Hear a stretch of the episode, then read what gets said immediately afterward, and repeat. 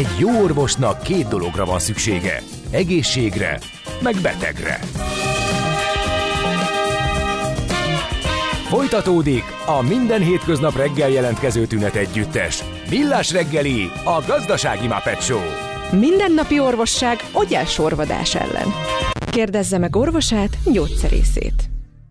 A Millás reggeli főtámogatója a Schiller Flotta Kft.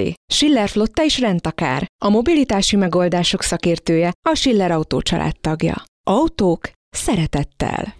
Jó reggelt kívánunk mindenkinek, ez a Millás reggeli, itt a Rádió Cafén, Rádió Café 98.0, ezen belül pedig, mint ahogy lehetett hallani, Millás reggeli, és már abszolút látom az üzeneteket 0636 98 0 98 0 infokukat millásreggeli.hu, vagy pedig a Messenger alkalmazásunk, ahol szintén tudtok nekünk írni.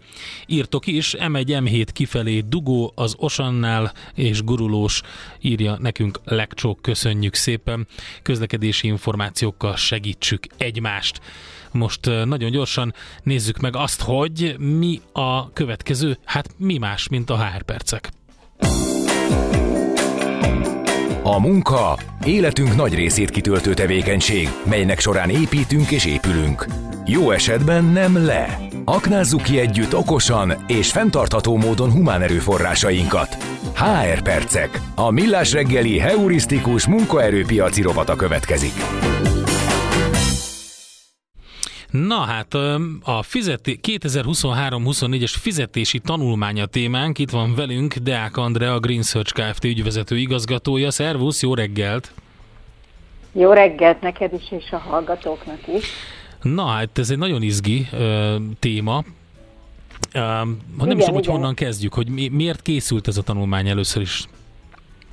Igen, ezt minden évvel készítjük most már uh, negyedik éve, és uh, és hát egyre nagyobb sikere van, nem csoda, hiszen ezek olyan dolgok és olyan kérdések, ugye minden évben cég életében, ami, ami fontos kérdés, hiszen az éves tervezéseknél az, a, az, hogy milyen költségek lesznek, most akár munkaerő vagy bármilyen más költség, ez egy fontos adat.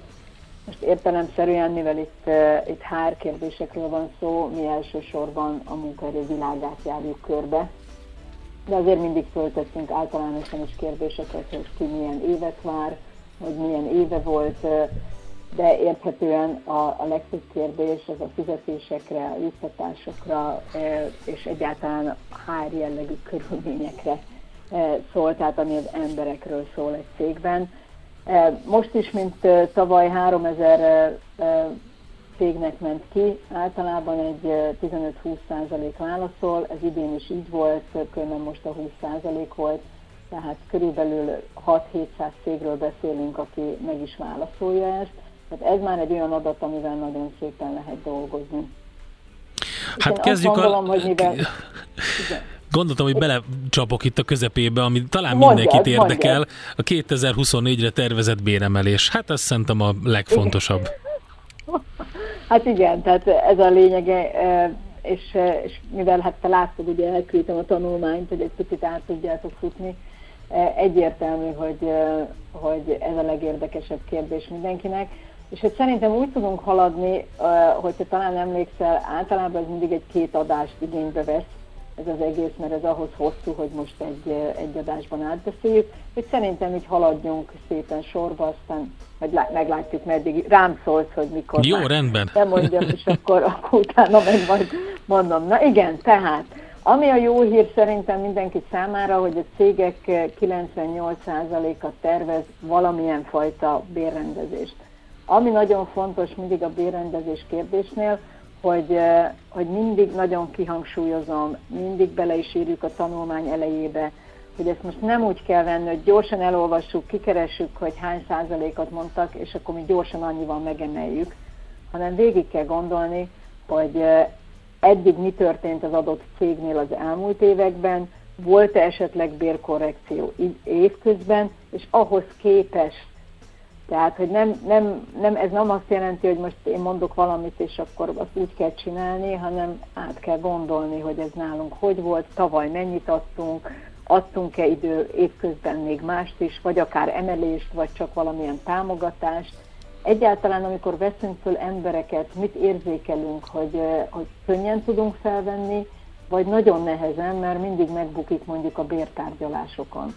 És ha ezeket az ember így figyelembe veszi, akkor találja ki, hogy milyen béremelést tud, vagy szeretne ő alkalmazni a saját cégénél. Pont ezt akartam De kérdezni, hogy ezt nem a piac határozza meg? Tehát, hogy én értem, hogy mondjuk tervez béremelést, de hogy pont amit most mondtál, hogy, hogy a bértárgyalásokon bukik el mondjuk az interjúztatás, akkor itt abból az derül ki, hogy, hogy a piac határozza meg, hogy mennyit kell emelni, nem? Hát részben a piac határozza meg, de azért most én azt mondom, és ebben egy picit most védeném a munkaadókat, azért a munkaadóknak is észnél kell lenni, mert egy picit azért elszálltak a, a fizetési igényei az embereknek. Tehát egy picit többet mondanak, és ezt mi is látjuk, hogy, hogy, hogy mondanak valamit először, és ha azt mondjuk, hogy de hát sajnos ennyit nem lehet, tehát hogy ebbe, ebbe nem tud a cég ennyit adni, akkor utána képes leengedni, nem tudom én, két-háromszáz ezer forintokat is ami azért nem kevés. Tehát, hogy, eh, hogy magyarul az azt jelenti, hogy ő még az alatt keres. Eh, mert hogy még így is szeretne ugye jobban járni, mint ahogy a jelenlegi helyénél van. Tehát erre azért kell figyelni. De van, amikor tényleg, tehát ha már a 20. jelöltet nézzük meg, és, és a 20. jelöltnek az igénye is magasabb, akkor viszont el kell gondolkozni. Tehát a, a, akkor fontos. De, de rögtön az, hogy mondjuk beesik hozzánk egy jelölt, és ő azt mondja, hogy nem tudom én, egy különben reális 800 ezer forintos bér helyett azt mondja, hogy 1 millió 3, akkor azért ne adjunk neki rögtön 1 millió 3-at, mert hogy a piac ennyit kér.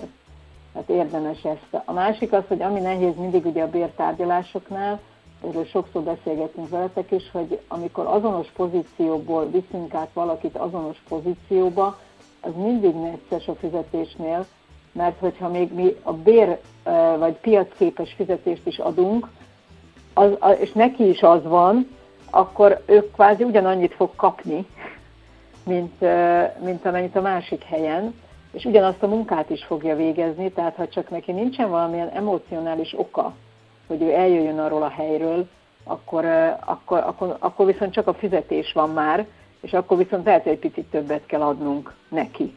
Ami aztán megint egy újabb kérdést vet föl, hogyha vannak még hasonló pozícióban levő kollégáink, akkor azok mit fognak szólni, ha esetleg ez kiderül, hogy az újonnan belépő az többet kapott, és ugye ezért ez nagyon sokszor szokott különben így lenni sajnos, mert máshogy nem tudja a, a munkadó fölvenni a, a szakember.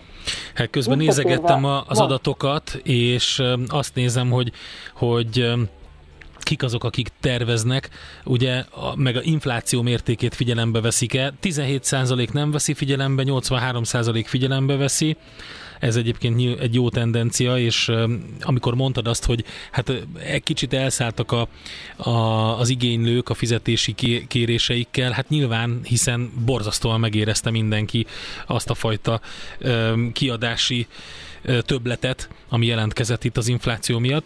Ami viszont megint érdekes, és hát nyilván a piacnak a struktúráját tükrözi, hogy fizikai dolgozók esetében a cégek 30-40 százaléka tervez emelni, ez a szellemi dolgozóknál kevesebb, tehát látszik, hogy a fizikai dolgozóknál van sokkal nagyobb fluktuáció akkor, hogyha nem történik meg az emelés.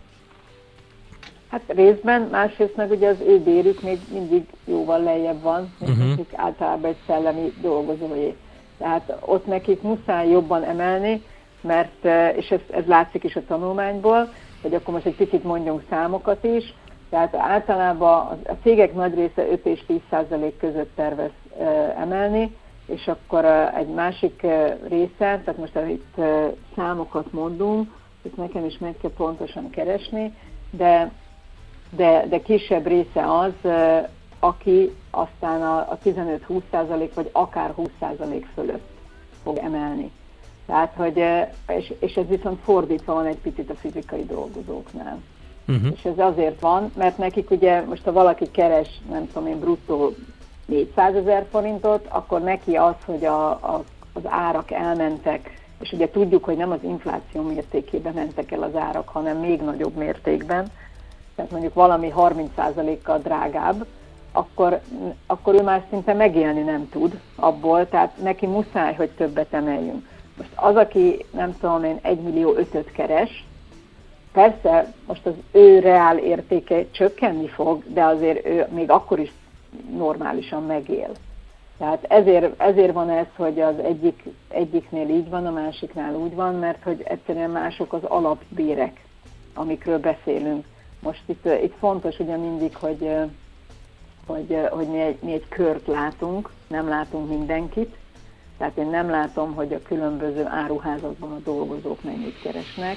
Hát nyilván persze, de hát ez egy, szerintem egy, egy jó szegmens, tehát egy jó szelet, és ebből, ebből lehet azt mondani, hogy ez nagyjából ezt, ez, ez a teljes képet mutatja.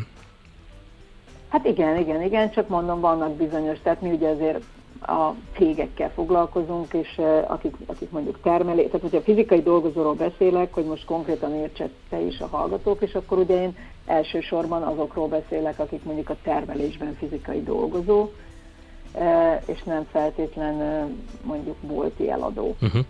Tehát, hogy inkább ez a, ez, a, ez a fontos része. Persze benne lehet ő is, hiszen nagy nemzetközi áruházláncok is vannak, akik kitöltik mondjuk ezt a, ezt a kérdőívet, de azért a többség az mindenképpen, amikor fizikairól beszélünk, akkor, akkor azok elsősorban a termelőcégeknél, vagy bár, bármilyen cégnél dolgozó fizikai dolgozó, de nem, nem feltétlenül az, akivel mondjuk a hallgató is nap mint nap találkozik, amikor vásárol. Érted, mit mondok? Persze, Tehát, abszolút. Hogy, hogy, hogy, hogy ez a fontos. De a lényeg az, hogy, hogy, hogy igen, tehát az emelést terveznek, viszont, és, és ugye beszéljük, hogy az inflációt figyelembe veszik, de mégis a többség 5 és 10 százalék között tervez, holott az infláció az magasabb. Igen, igen. Hogy, de ez azért van, mert mondjuk tavaly emelt 20 százalékot, vagy azért van, mert évközben is emelt vagy azért van, mert egyszerűen már nincsen többre lehetőség. Tehát figyelembe veszi, valamit emelni fog, hogy kompenzálja az inflációnak egy részét, vagy akár az egészet, de csak olyan mértékben tudja, ahogy, ahogy az ő, ő pénztárcája is engedi. Esetleg, hogy, hogy ez, ez, e, esetleg ezt az emelést kompenzálja mondjuk béren kívüli jutatásokkal, kafetériával? Itt mit láttok? Mindenképpen, ugye a kafetéria ez egy évről évre emelkedő tendencia, annak ellenére, hogy van, aki meg meg is szüntette, tehát hogy van egy ilyen nagyon ellentétes oldal is, de azért még mindig ott tartunk, hogy a válaszadók 80%-ánál a dolgozók kapnak valamilyen béren kívüli juttatást, igénybe vehetnek kafetéria elemeket, sőt, olykor ezek egy részét a családtagjaikra is kiterjeszthetik. Tehát összesen egy öt, a cégek egy ötödénél van olyan, hogy, hogy ez föl se kerül ez a juttatás. Itt egy pici elmozdulás van, nem extrém, de azt látjuk, és most év, több évre visszamenve, hogy amíg évekig, amíg nem volt ekkora infláció, a legtöbb cég mondjuk fizetett 150-200 ezer forintot éves szinten kafetériát, most inkább megyünk föl a 3 és 400 ezer forint közé. Tehát, hogy most magyarul ott is szépen elkezdték emelgetni, és aztán vannak persze, akik, akik, kap, akik sokkal többet adnak, vagy mondom, van egy egyötöd, aki meg nem is ad.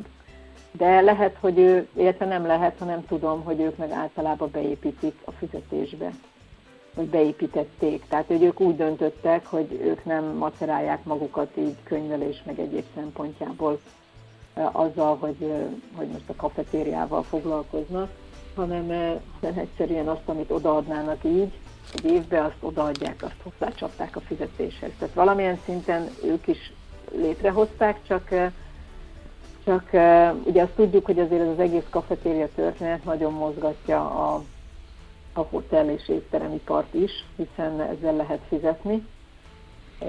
És, és nem véletlen, hogy a szállodákban megjelent egy olyan olyan munkavállalói réteg is, mármint aki, aki vendég, aki mondjuk korábban nem tudott elmenni egy, egy nem tudom én, egy csillagos szállodába, de most lehet, hogy egy hosszú hétvégére elmegy a családjával, mert egy kicsit hozzárak, és akkor ott tudnak pihenni.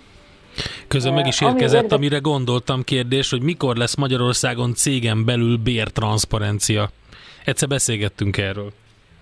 Igen, igen, igen. Hát nincs ez már olyan nagyon messze, mert ugye egy Európai Uniós törvény áll az ajtóban, amit nekünk is majd alkalmazni kell, hogy a hirdetéseknél ki kell rakni, hogy mi az a fizetési szint, amit, amit ennél a pozíciónál a cég adni tud, vagy adni szeretne.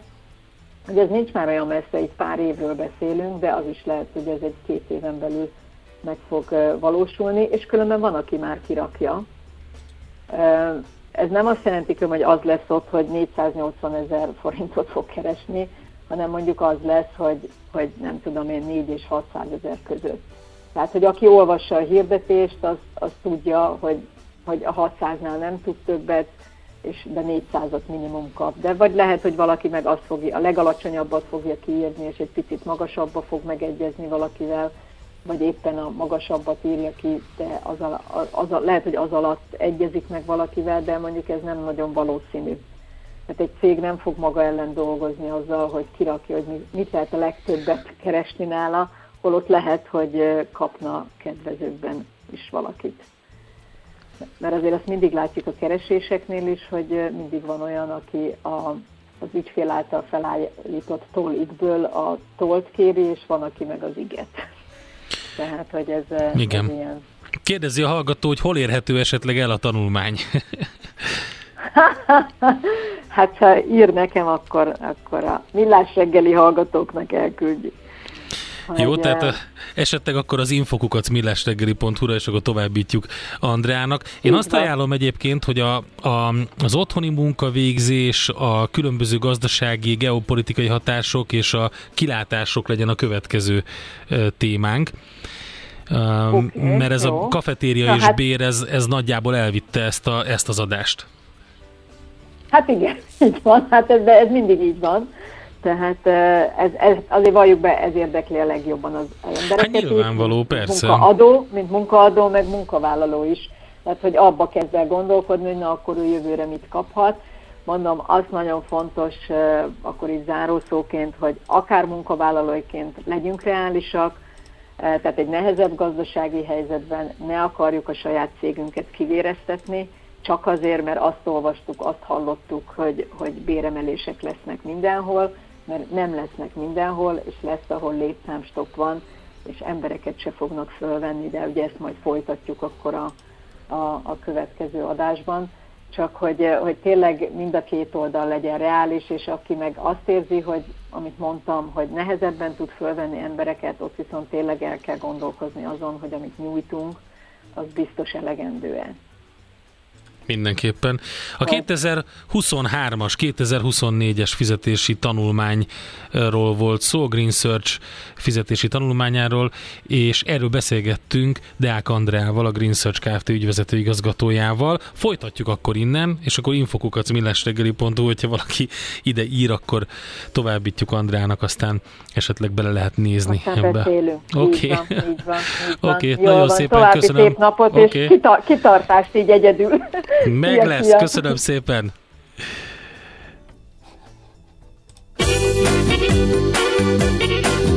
HR Percek.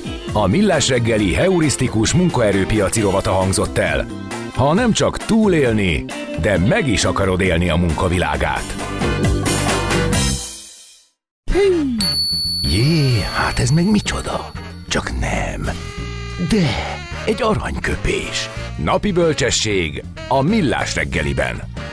Hm, ezt elteszem magamnak. 1944-ben született Nemere István író műfordító, következő idézet van tőle.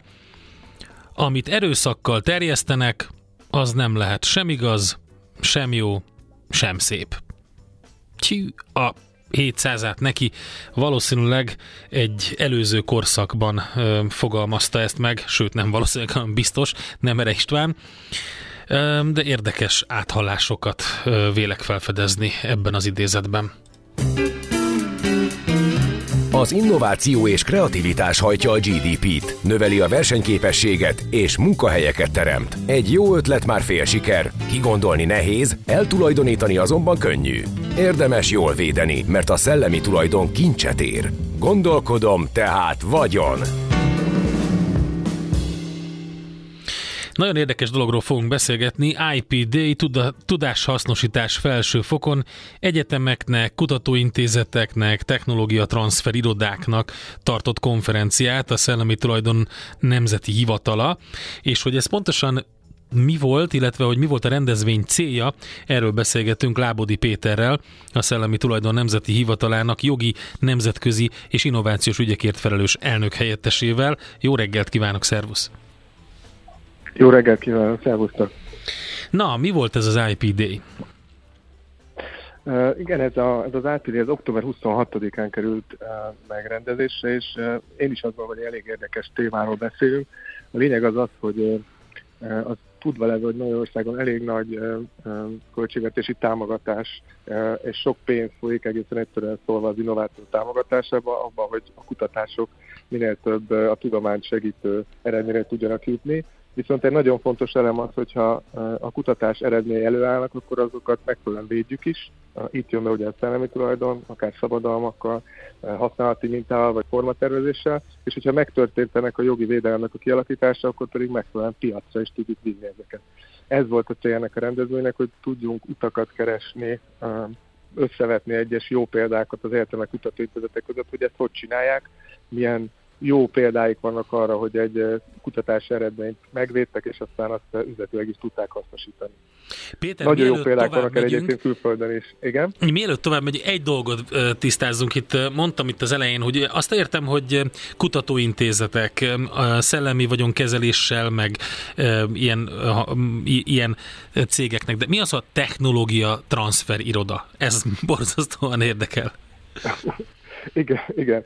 Alapvetően ezek egy nagyon fontos kérdés, ez egyetemen belül, ahol, ahol kutatók, oktatók működnek, tudjanak létrejönni olyan területi egységek, amik segítik őket abban, hogy akár jogi támogatást nyújtva, akár pedig az üzleti hasznosításban tudjanak támogatást nyújtani, hiszen alapvetően elméleti szakemberek nem biztos, hogy a piaci környezetben az üzleti szempontokat érvényesítik, ebben segítenek ezek az irodák, és, egybe, és ezek az egyetemeken azt követően létrejöttek, szellemi tulajdoni szabályzatot ők gondozzák, és ők segítenek az egyes kutatóknak abban, hogy, hogy miként lehetett tovább lépni egy, egy kutatás eredmény hasznosításában. Oké, okay, most már világos, csak nem találkoztam még ezzel a kifejezéssel, de hát nem is jártam mostanában ilyen teljesen belül egyetemen, hogy ezt lássam, hogy van ilyen technológia transferoda. Oké, okay, szóval értem, ez tényleg egy fontos kérdés, hogy hogyan zajlik ez az egész, és gondolom, hogy itt egy kis know-how átadás történt ezen a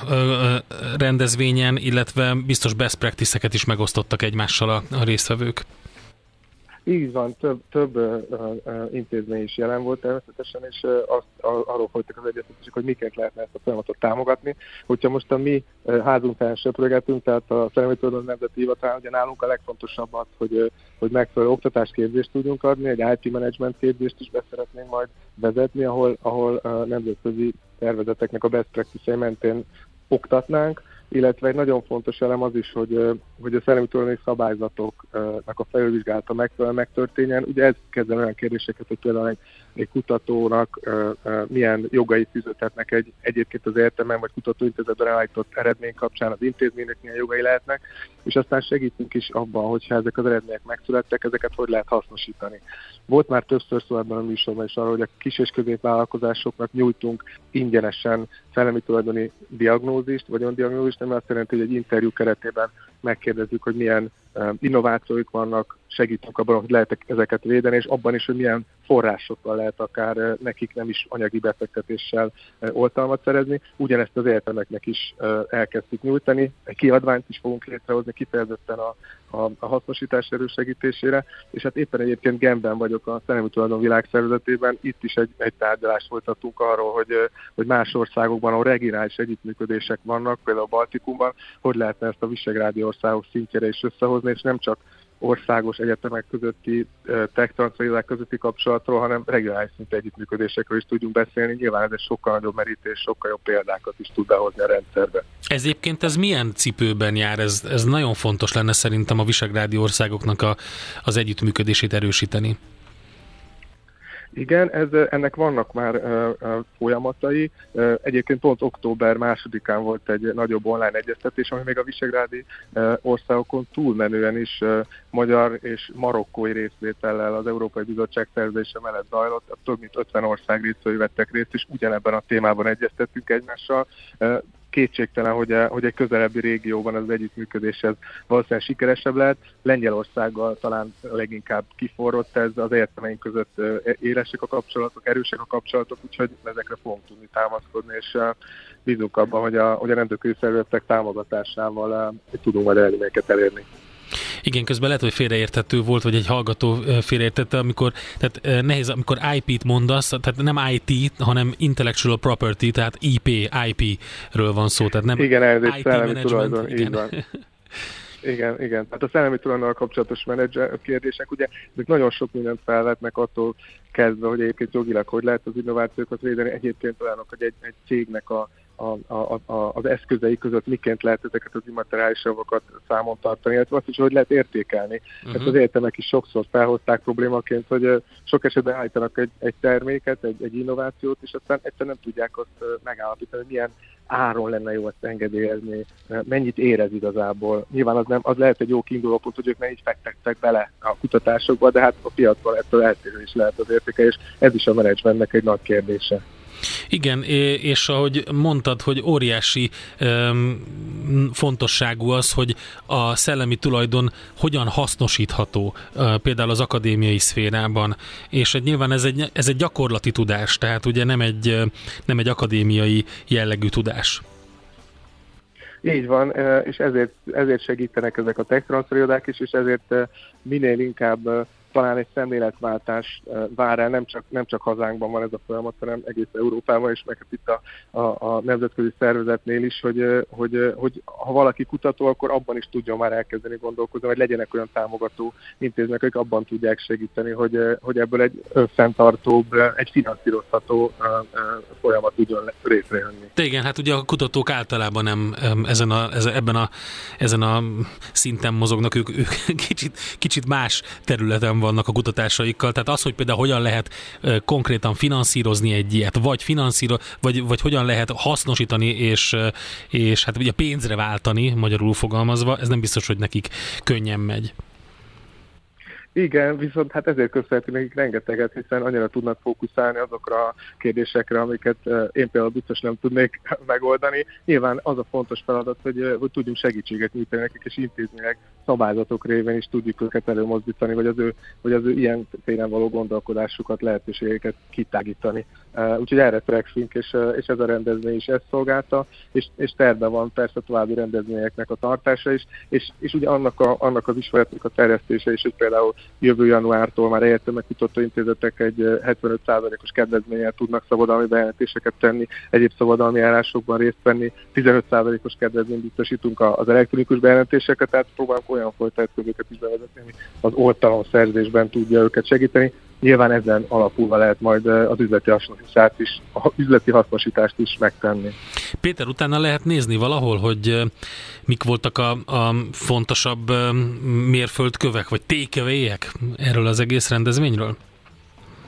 Igen, a, a honlapunkon elérhetőek lesznek a tartalmak, már egyes tartalmak most is elérhetőek, ez az sthhinfo.gov.hu, illetve Facebook oldalon, LinkedIn oldalunkon is elérhetőek ezek, és ugye ami majd még egy nagy hozzáadott érték lehető, az előadásnak is, a, ahol engedélyt kapunk, azokat is mind elérhetőt fogjuk tenni, úgyhogy ott még jobb betekintést lehet majd nyerni. Nagyon érdekes példák voltak, olyan, olyan sikeres kutatók eredményei, a, akik, akik, akik az üzleti is nagy sikereket tudtak elérni. Nagyon érdekes volt, köszönöm szépen a beszélgetést, és akkor további jó munkát uh, Genfben is. Köszönöm, én is viszont kívánom. Szervusztok, viszont hallásra. Lábodi Péter, a Szellemi Tulajdon Nemzeti Hivatalának jogi, nemzetközi és innovációs ügyekért felelős elnök helyettese volt a beszélgető partnerem, és az IP, tehát Intellectual Property Day kapcsán beszélgettünk. Egy jó ötlet már fél siker, kigondolni nehéz, eltulajdonítani azonban könnyű. Gondolkodom, tehát vagyon.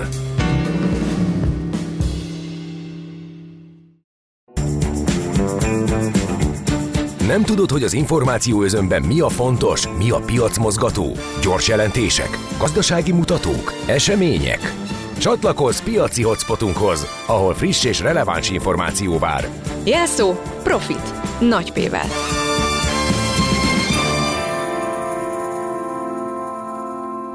Aki pedig segít nekünk ebben az egészben, Kababik József az Erste befektetési ZRT üzletkötője. Szevasz, jó reggelt!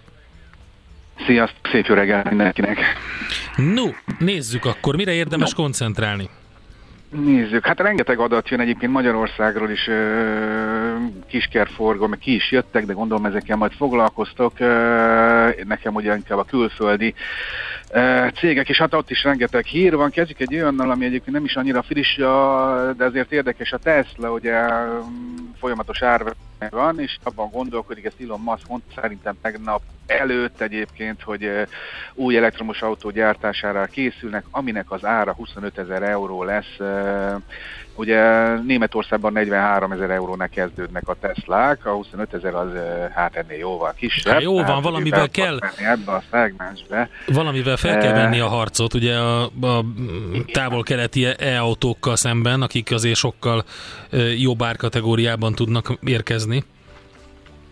Igen, hát ugye most ott tartunk, hogy most már verseny van, most már régóta, ugye néhány éve nem ez volt, hanem ugye nem bírtak annyit gyártani, mint amennyi a megrendelés, most ez egyébként a verseny az jót tesz nekünk fogyasztóknak, úgyhogy várjuk a, az olcsóbb autókat.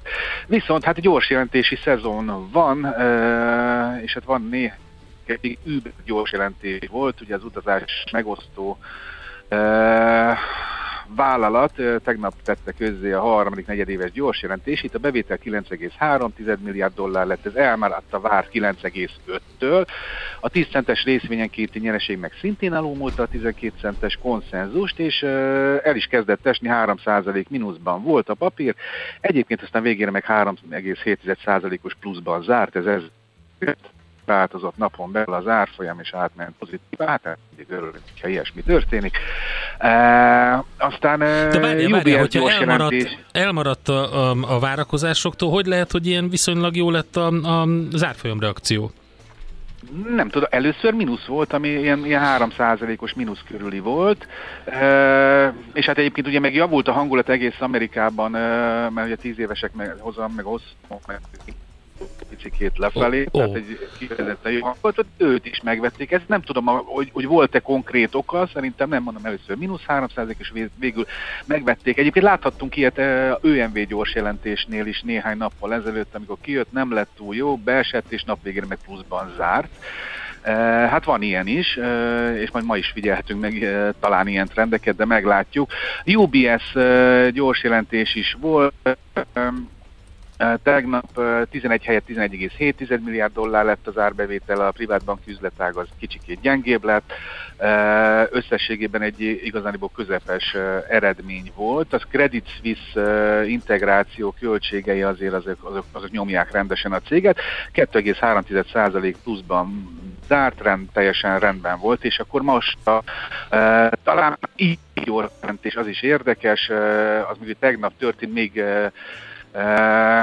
zárás után tette közzé. A éves szinten 5%-a 2,5 milliárd dollárra növelte a bevételét, ezzel megfelelt a konszenzusnak. Profit tekintetében 1,03 dollár sikerült realizálni, ez 3 centtel fölumult a Bloomberg konszenzus, tehát kellene vállalat előzése viszont annyira nem tetszett a befektetőknek, a, mert ugye a jelenlegi negyedévre 2,47-2,53 milliárd közötti dollár bevétellel számolnak, meg 1 és 1,05 dollár közötti EPS-sel, ez mind a kettő elmarad a várakozásoktól. Tehát egy picit jobb gyors jelentés, a várakozás rossz lett. Ezt azért mondom, mert ugye emelkedett egy százalékot, de zárás meg 6,6 százalék mínuszban volt, vagy van ebben a pillanatban, tehát hogy az előrejelzés miatt történik mindez. Bayard gyors jelentés, az friss, ropogós, most jött ki. E, az sem lett túl jó. E, a harmadik negyedében 10,3 milliárd eurós árbevételt ért el, 10,56-ot vártak.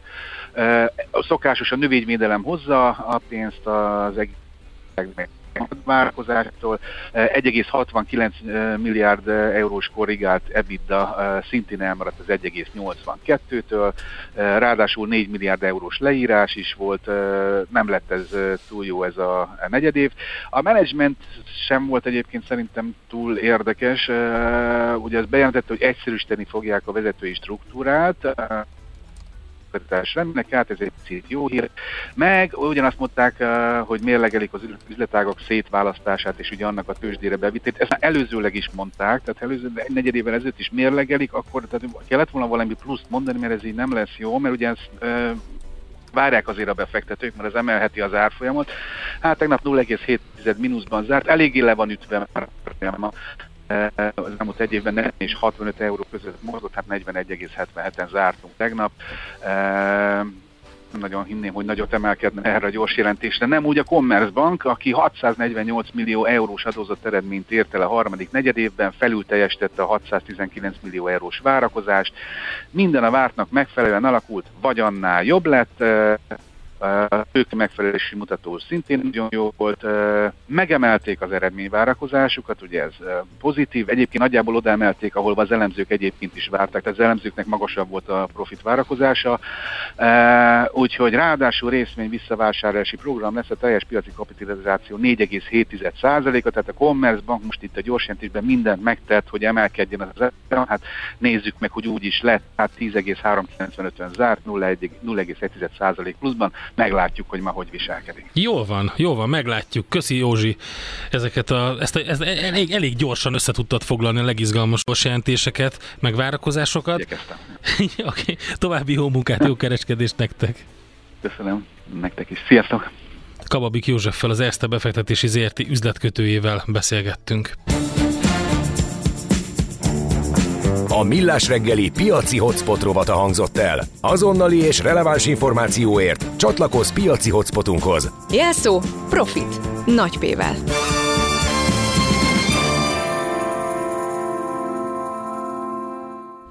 Jön Czoller Andi a legfrissebb hírekkel, információkkal, ugye Andi? Igen. Jó mi van. Tehetnék? Sikerült? Hát már mi hány óra van, úristen, persze, hogy én jövök. De sikerült a, a kávézás, a felébredés, a minden, magam, utolérted igen, magad, igen, szuper, igen. jó. És akkor Andi után négyzetméter rovatunkban azt nézzük meg, hogy megkötött a lakát, ezt fogadjunk, ugye Mihálovics írta. Tehát komolyan mondom, nem tud ezekről leszokni. Tehát mi az, hogy megkötött a lakásépítési piac? De a másik, a, a, a portfólió meg azt írja, hogy padlóféket nyomtak a lakásépítők. Az nem Az jó. A fuvarozók. Tehát, hogyha már itt tartunk, akkor a fuvarozók nyomnak padlóféket, a lakásépítési piac meg megköt mint a beton. Ezeket szereti az András. Ugye ez még a régi népszabadságos múltból van, amikor, amikor mindig, mindig ilyen címeket kellett adni. Teljes réválom. Na jó, szóval, hogy lakásépítési piacról fogunk beszélgetni.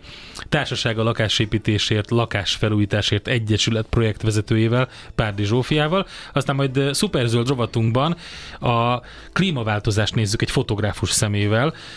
Kállai Márton fotóssal beszélgettünk arról, hogy magát a klímaváltozás jelenségét mennyire nehéz ábrázolni, hogy ne klisék és sztereotípiák legyenek, ez tehát a szuperzöld rovatunk témája, ezek várnak titeket itt a Millás reggeliben, a következő blogban, de csak Andi hírei után.